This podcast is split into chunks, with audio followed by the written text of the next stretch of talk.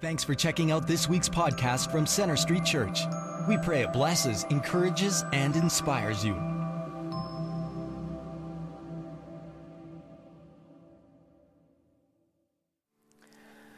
Well, greetings to all of you. I want to welcome all of us at Center Street Church. Those of us are here at Central Campus, as well as those watching from our campus in Northwest Calgary, Bridgeland, Airdrie, and South Calgary. I also want to say hello to our online viewers as well. This past week was a special one for our family. My wife and I became Canadian citizens on Friday.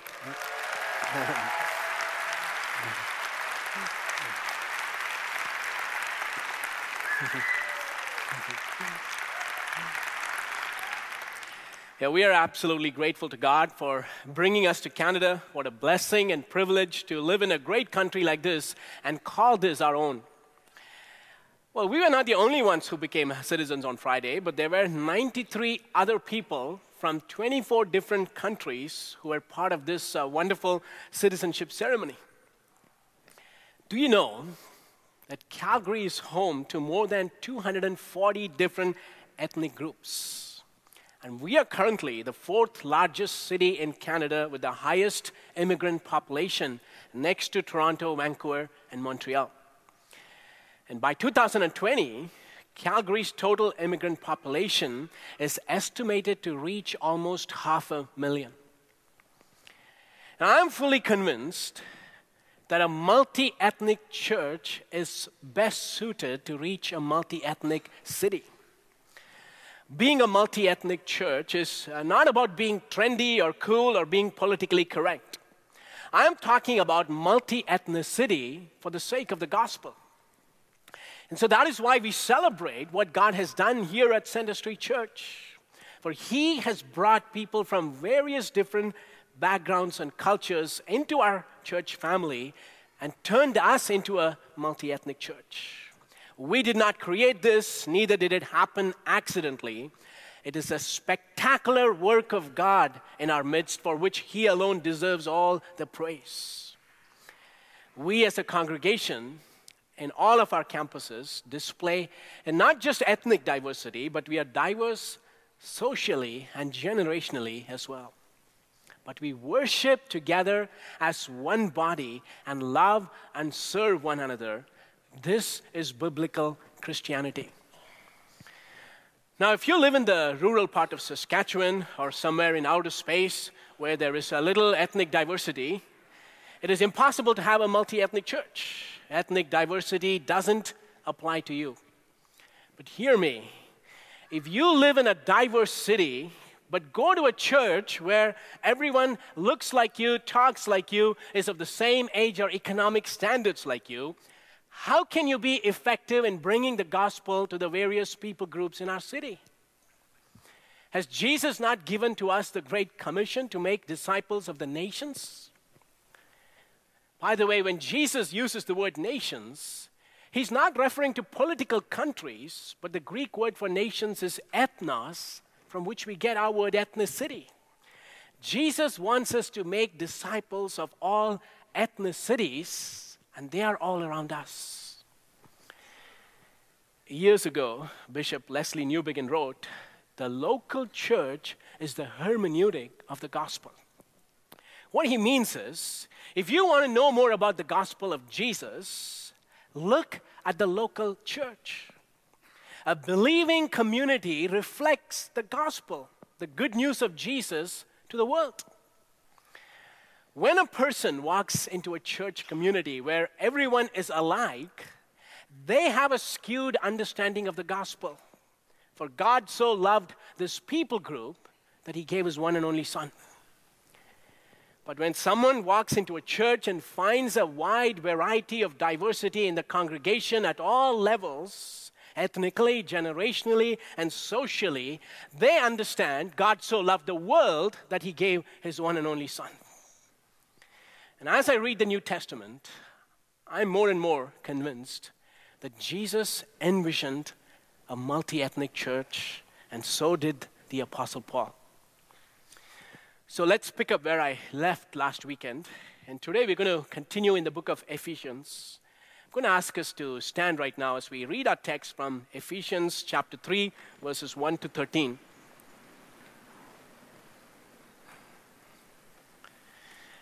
For this reason, I, Paul, the prisoner of Christ Jesus, for the sake of you Gentiles, surely you've heard about the administration of God's grace that was given to me for you that is, the mystery made known to me by revelation, as I have already written briefly. In reading this, then, you will be able to understand my insight into the mystery of Christ, which was not made known to people in other generations, as it has now been revealed by the Spirit to God's holy apostles and prophets. This mystery is that through the gospel, the Gentiles are heirs together with Israel, members together of one body, and sharers together in the promise in Christ Jesus. I became a servant of this gospel by the gift of God's grace given me through the working of His power. Although I am less than the least of all the Lord's people, this grace was given me to preach to the Gentiles the boundless riches of Christ, and to make plain to everyone the administration of this mystery, which for ages past was kept hidden in God, who created all things. His intent was that now, through the church, the manifold wisdom of God should be made known to the rulers and authorities in the heavenly realms according to his eternal purpose that he accomplished in Christ Jesus our Lord. In Him and through faith in Him, we may approach God with freedom and confidence. I ask you, therefore, not to be discouraged because of my sufferings for you, which are your glory. Lord, what an assurance it is uh, to know that we can come before your presence with freedom and confidence because we understand the mystery of the gospel of Christ. This mystery that even angels longed to look into has been made plain to us. And we pray as we look into the word today that you will open our hearts and our minds to understand the truth that is in here. That, Lord, once again, you will affirm our diversity and our unity as a congregation. That, Lord, uh, we will know that we belong to one body in Christ. So come and minister to us in the power of your Spirit.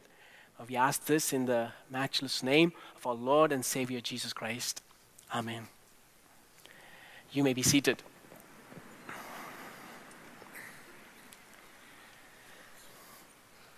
When you get to know the Apostle Paul through his writings, you will either love him and believe in his words and be convicted by his passion, or you will hate him and reject him completely as a deluded man.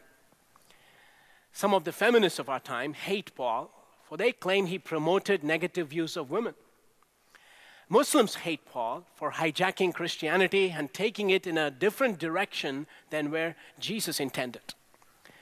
Thomas Jefferson argued that uh, Paul was the first corrupter of the doctrine of Jesus.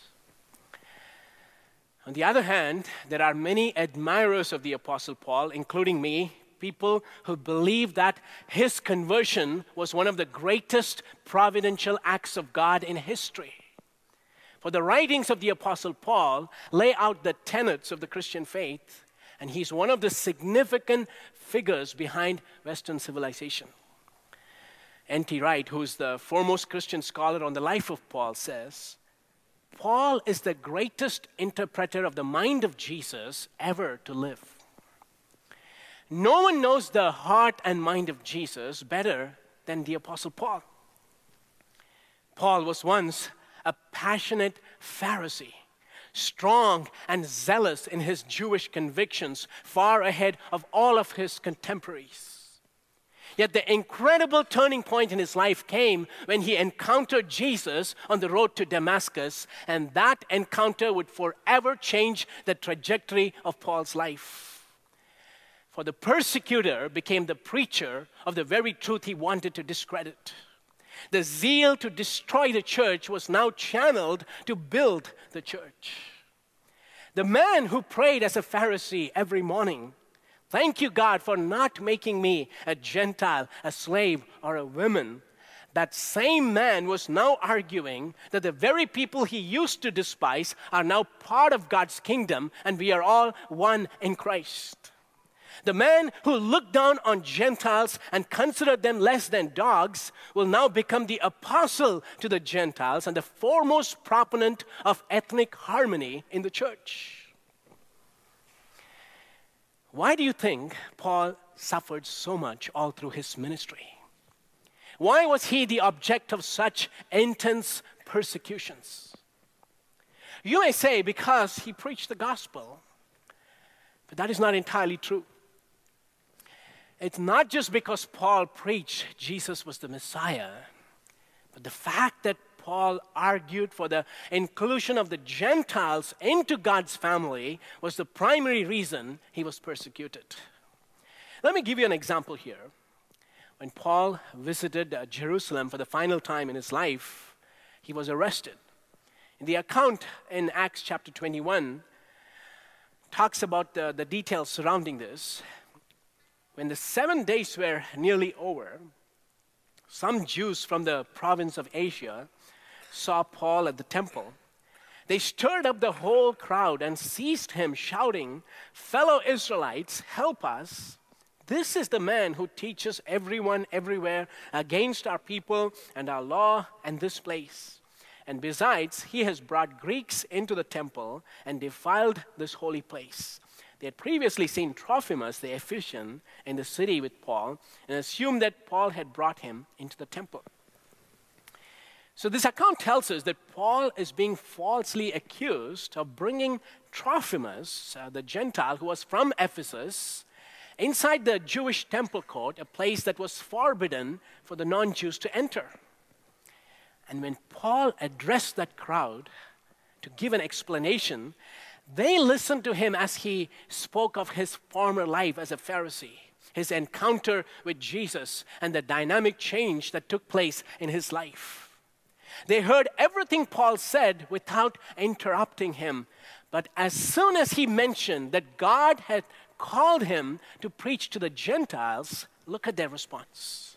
In Acts 22, verses 21 and 22, it says, and the Lord said to me, Go, I will send you far away to the Gentiles. The crowd listened to Paul until he said this. Then they raised their voices and shouted, Rid the earth of him, he's not fit to live. Paul was uh, primarily persecuted by religious Jews because of his ministry to the Gentiles.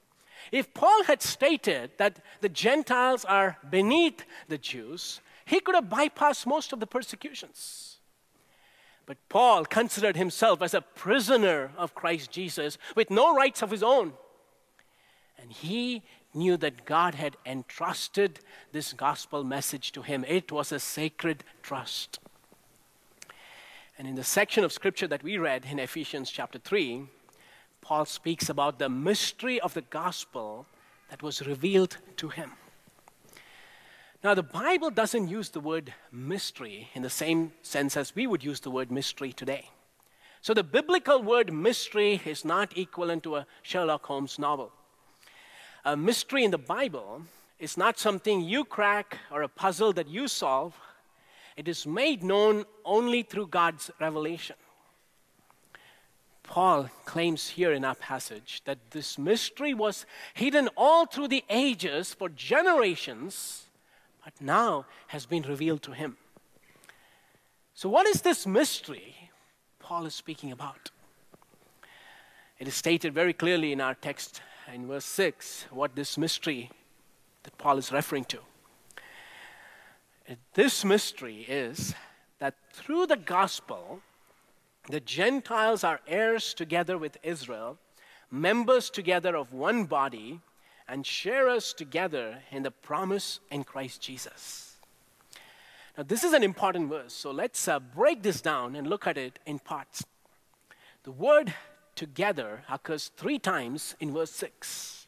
So, as we unpack this content of God's mystery, we see that uh, this wide rift or chasm that existed between the Jews and Gentiles is now being bridged and they have been brought together. And the term Gentile refers to everyone who is a non Jew. So it is the word ethnos, it means nations. So the same word Jesus used when he gave the Great Commission to make disciples of the nations. So Paul is saying here the nations share the same promise as Israel. We are heirs together with Israel through adoption. So this verse is speaking about our inheritance in Christ. Now, let me ask you a question here. Do adopted kids have the same rights as biological kids? Absolutely. In fact, Canadian lawyer Lynne Butler writes these words in an article on the internet. When an adoptive parent passes away, an adopted child has exactly the same legal status as a biological child born to that parent. When the will makes a gift to my children, adopted children will be treated the same as biological children when it comes to inheriting. Every province and territory in Canada has legislation in place that creates that right. So when a child is adopted, they are not second class, but they have the same rights as biological children. So the nations have been adopted and they are now co heirs with Israel, sharing the same heavenly inheritance through Christ. This has always been God's plan. Secondly, our text uh, in verse 6 tells us that together we are members of one body. When we place our faith in Jesus, Jews and Gentiles become part of his body, of which Christ is the head. So the fact that the nations are part of this body of Christ, along with Israel, it speaks not just of equality, but also integration. For there is only one body, the body of Christ. We don't have separate sections in this body for whites, blacks, aboriginals, Asians, Latin Americans. We don't have the Baptists in one row and the Pentecostals on the other. There is only one body, the body of Christ, that comprises of all of us from various backgrounds who have placed our faith in Jesus Christ.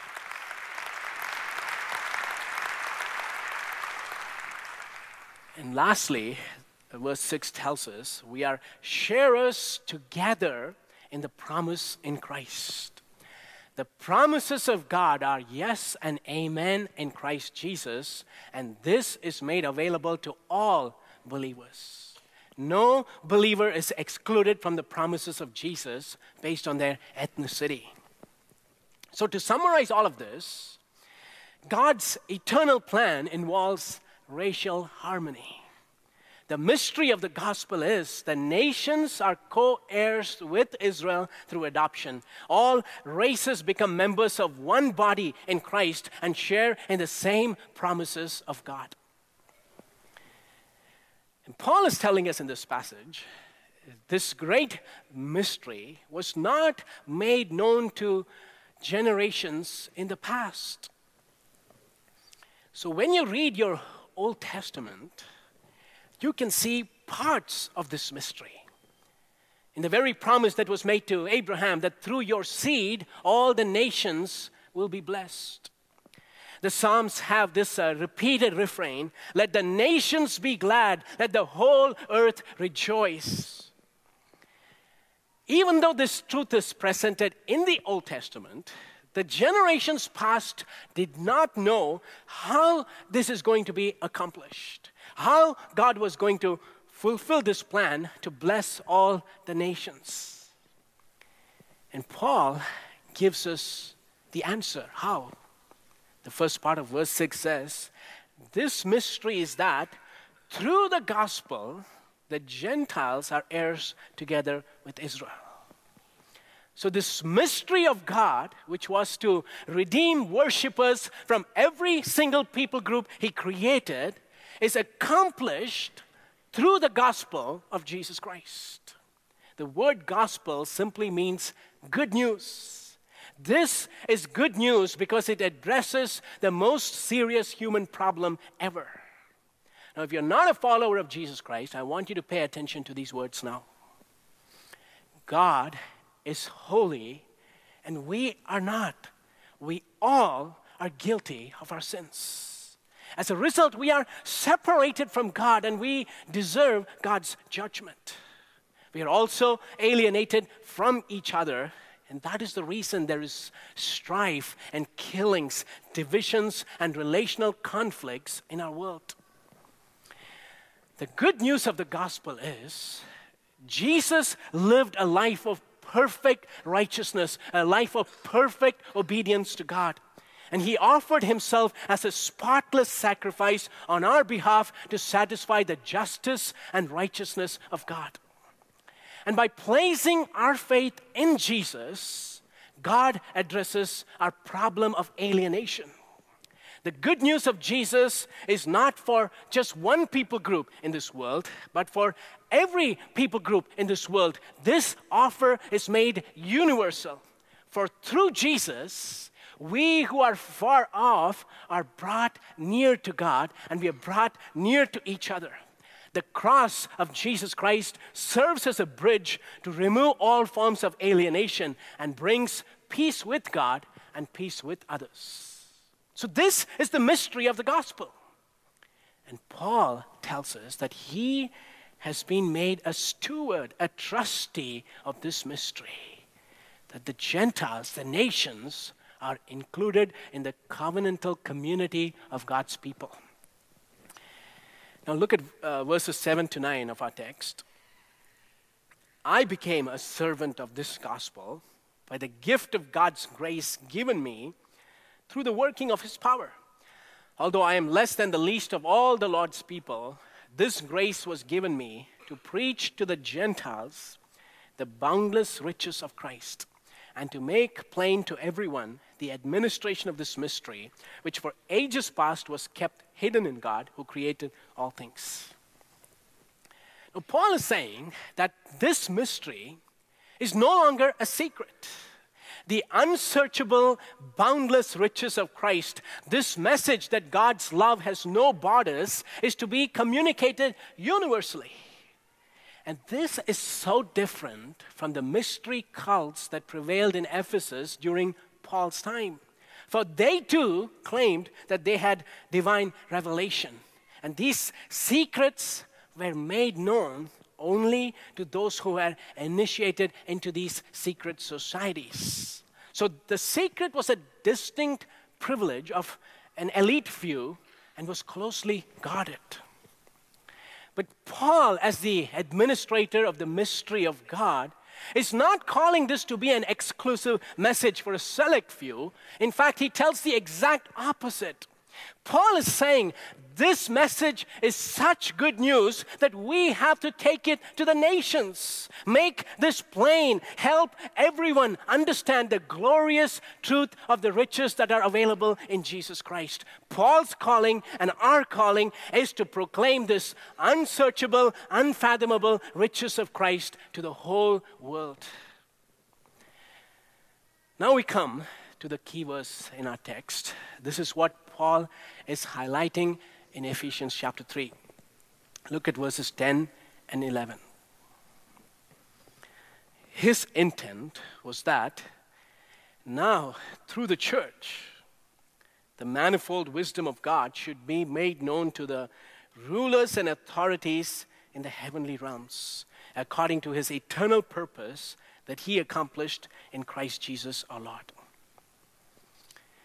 So, God's eternal plan is to create a new humanity, a new society, a new community called the church that will include all ethnicities of people. The church will be the new creation of God that will demonstrate his kingdom ideals. And through the church, the manifold wisdom of God is made known. Now, the word translated manifold is an interesting word. It's used only once in the New Testament, just in this place. The word literally means many colored. Interestingly, the Greek translation of the Old Testament uses this very word to refer to Joseph's coat of many colors. So, the manifold wisdom of God is speaking of God's glorious plan of redemption. Because when Jesus died, when his body was beaten to a pulp, when he was nailed to the cross, when his blood was shed, it was to redeem people of all colors from every tribe, every tongue, every nation, every language. And it is through this ransomed community of people who come from all backgrounds, God will demonstrate his manifold, multicolored wisdom. Now, here's the question To who is this multicolored wisdom demonstrated to? Now, you'll be surprised by the answer. Are you ready for this? Look at verses 10 and 11. His intent was that now, through the church, the manifold wisdom of God should be made known to the rulers and authorities in the heavenly realms, according to his eternal purpose that he accomplished in Christ Jesus our Lord. So, who are the rulers and authorities in the heavenly realms? They are angelic beings. They comprise of both good and fallen angels, demons, and satanic forces. So God wants to reveal his manifold wisdom to the angelic beings.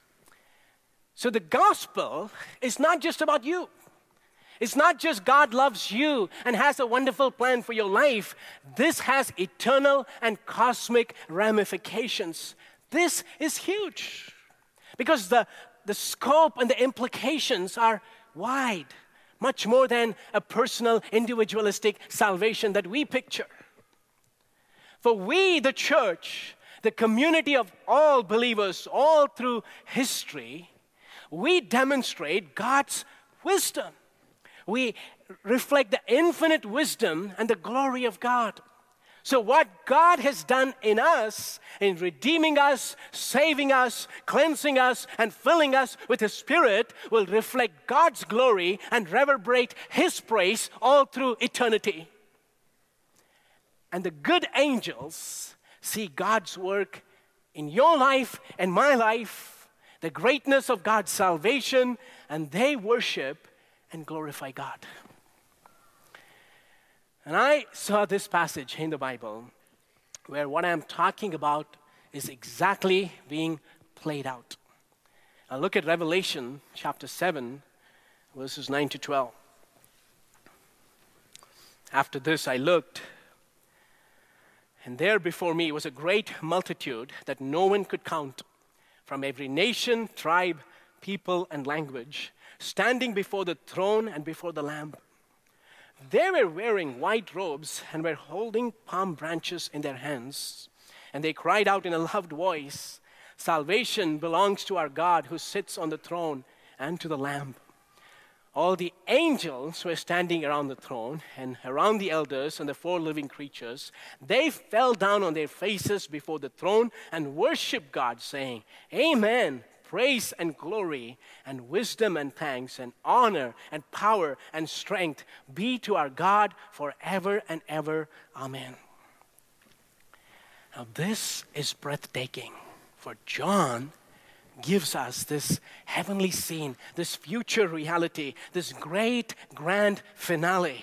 And one day, all believers all through history, the church, the bride of Christ, will stand in the presence of the living God Jesus is seated at the right hand of the Father, and we all will be wearing white robes because our sins are washed away. And we will worship the triune God, ascribing to him all the praise. We will all cry out in one accord Salvation belongs to our God who sits on the throne and to the Lamb. And did you catch this? As the redeemed community of God's people worship God for his salvation, look at its effect on the angels. All the angels who are standing around the throne fell face down and they worship God because they can witness the manifold wisdom of God demonstrated through the church. The extent God would go to save people who rebelled against Him, who were so hard hearted, so wayward. And rather than punishing us, God would extend grace and give us life eternal and undeserving favor. When the angels see this, they worship God, saying, praise and glory, wisdom and thanks, honor and power and strength be to our God forever and ever. Amen. Diversity is not the end, it is a means to a greater end. It results in the eternal praise of our God. And let me tell you right now heaven is going to be very diverse. So if you have a problem with diversity, you're going to have a hard time in heaven.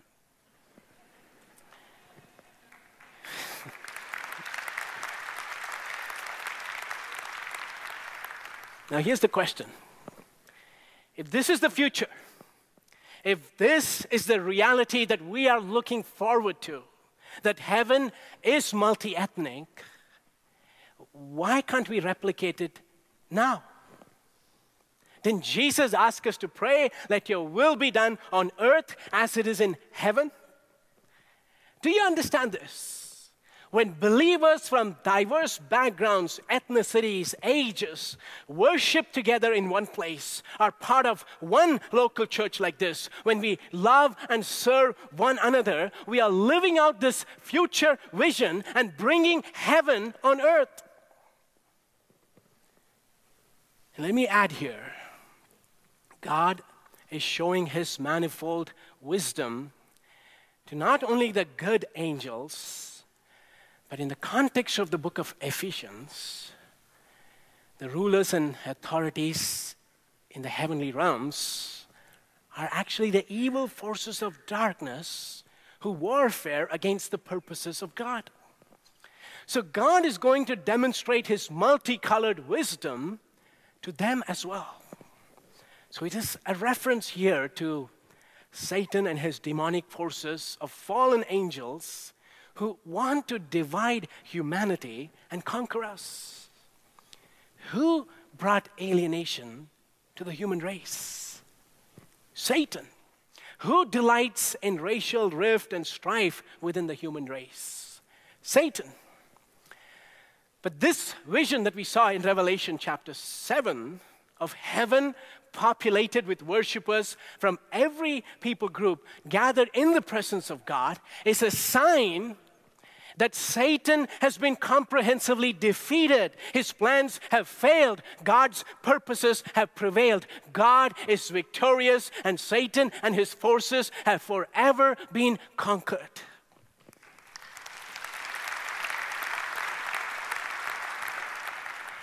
And this is what I love about a multi ethnic church. For when we break barriers, when we remove the walls, when we form groups that are multi ethnic, when we learn from one another in humility, when we treat one another with grace and kindness, we are demonstrating to the forces of darkness the victory of Jesus and the power of his gospel.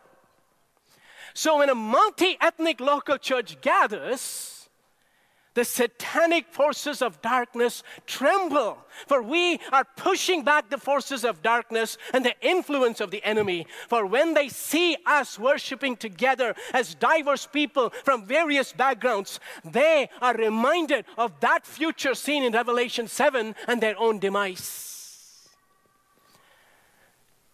God's manifold, multicolored wisdom is demonstrated through the church, through us, for eternity.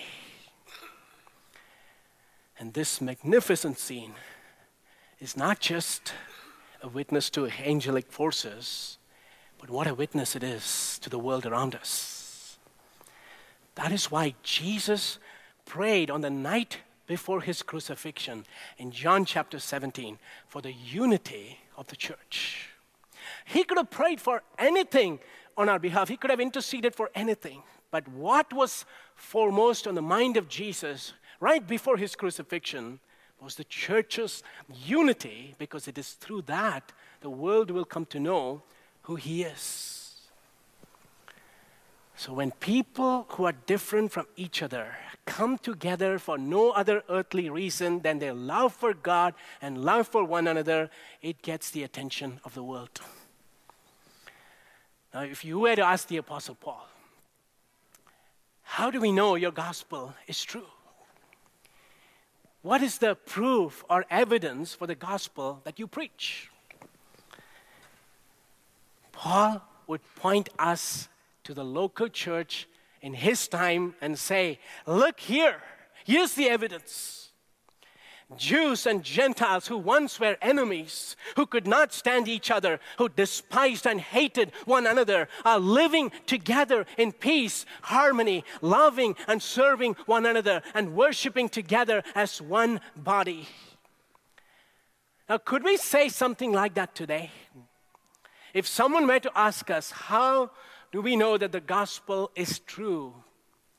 Could we point to the church and say, This is the proof of the gospel? What is the evidence of the truth of the gospel? Look at Centre Street Church, the various people streaming here on the weekend. Look at our community groups, how diverse they are. We are so different in so many ways different in ethnicity, different in age, different in economic standards. But what defines us is not our differences, but what we have in common. It is Jesus, for we are united in our faith.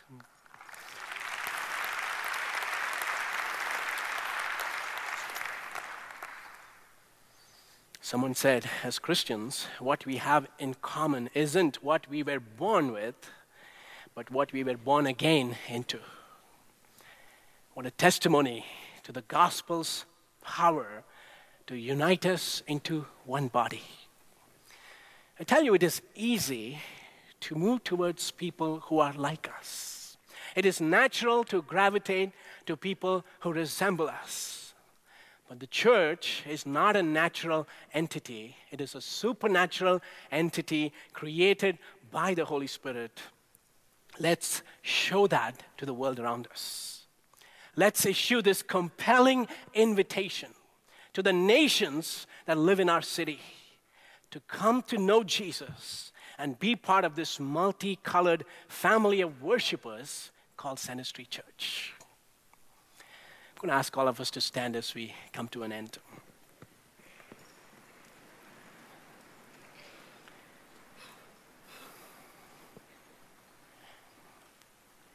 I want us to take a moment to reflect on what you heard.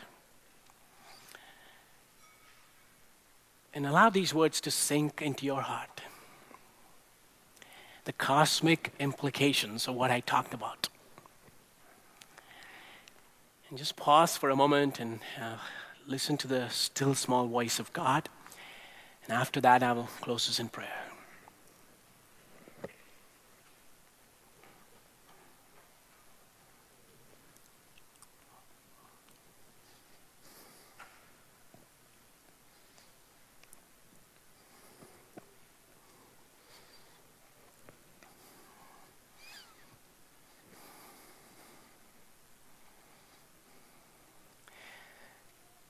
Lord, even as I stand here and look at the people who are standing here, I see the multicolored wisdom of God demonstrated right here in our midst. For each one of us, we were far from you, far from one another, and yet you bridged that alienation. You brought us closer to you, and you made us one body in Christ. For that we give you all the praise. And we pray, oh God, that we will be able to live out this unity and set an example for the world around us. It is for a definite purpose that you have turned us into a multi ethnic church so we can be best witnesses to a multi ethnic city. So we pray for the sake of the mission of the gospel that as we serve together and join in mission together as one body, that Jesus will be exalted in our midst, that the world around us will see the power and the attractiveness of the gospel, that you are the only Savior who deserves all the glory, honor, and praise. Salvation belongs to our God who sits on the throne and to the Lamb. That is our heart's cry today. So help us, God, we pray, to take this message to our heart, that truly we will be affirming our diversity and the same time reminding ourselves that we are one body in Christ. Even as we leave this place, may the grace of our Lord Jesus Christ, the love of our Heavenly Father, and the sweet, unfailing fellowship of the Holy Spirit may rest and abide with each and every one of us, both now and forevermore. Amen. Thanks for listening. We hope this message has impacted you. We'd like to challenge you to take it one step further and get connected. For any questions or prayer, please visit our website at cschurch.ca. You can also like us on Facebook or follow us on Twitter.